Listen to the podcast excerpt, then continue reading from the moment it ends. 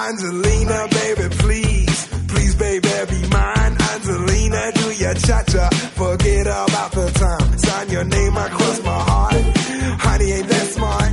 Angelina, ready, steady, start. We can. Hello，听众朋友们，又到了收听《感情感悟说》的时间了。我依然是大家萌萌哒的向日葵。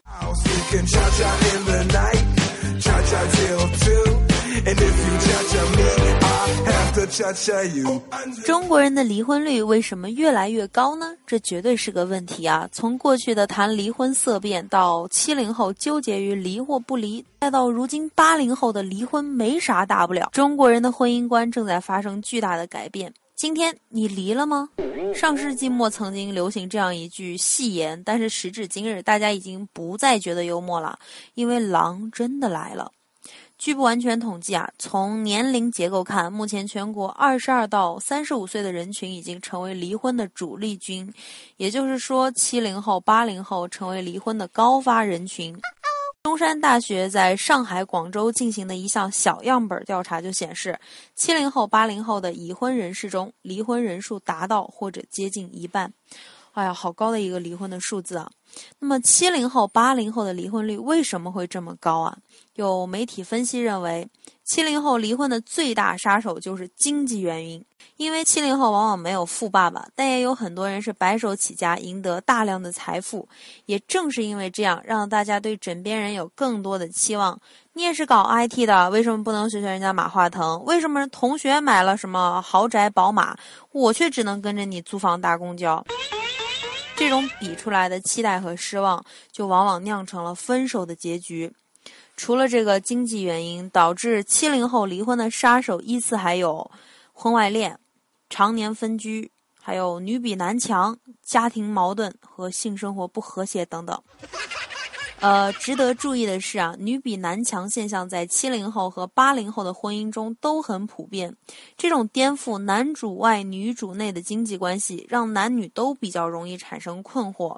一方面，丈夫继承了传统观念，认为家务事儿就应该是妻子来做；另一方面呢，丈夫在客观上却不是家里的顶梁柱，女人难免会产生“凭什么我养家还要我做家务”的这种埋怨，对不对？相比七零后啊，八零后的离婚率也很高。为什么八零后离婚率也这么高呢？不少社会学家就认为，八零后离婚的最大杀手是父母插手多，是最主要的原因。八零后大多都是独生子女，对父母呢就比较依赖，这直接造成了他们离婚中，一是由于可以从父母处得到大量的亲情，八零后对于小家庭的感情没有那么依恋，即使离婚也不会太伤嘛，因为还可以去回到父母的怀抱，对吧？二是被父母宠坏了，这个性格习惯啊都是相当不好，有的时候得理不饶人。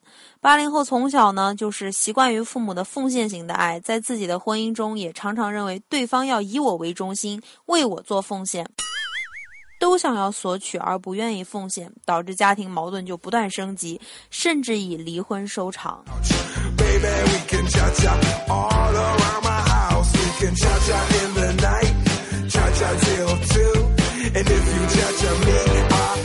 有相当部分家庭夫妻是劳燕分飞的原因，就来自于丈母娘的横加干涉。有一些丈母娘对女儿嫁人的期望值很高啊，把自己后半辈子的幸福全部压在女儿嫁人这件事情身上，进而对女婿的准入设立了很高的门槛。有的是嫌没有辉煌的事业，有的是嫌家境门不当户不对，有的是嫌女婿无法满足女儿或者说是自己的物质需要，因此恋爱时会反对，结婚后仍然反对。如果有的女婿感到丈母娘严重伤害了自己的自尊心，或者厌倦了丈母娘的冷嘲热讽和白眼相加，自然就会造成离婚收场。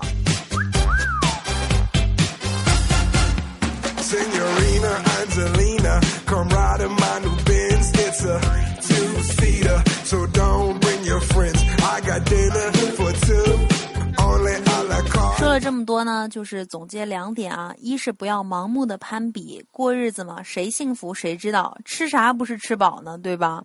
二是感情啊，要多讲奉献，多为对方考虑，你时刻以自我为中心，那怎么能行呢？是不是？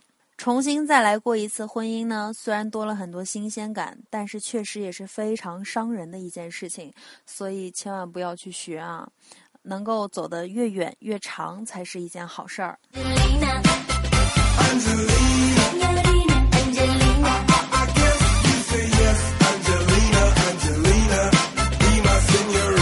喜欢我的朋友呢，可以添加喜马拉雅客户端来下载收听我的节目，然后跟我在节目的下方互动留言。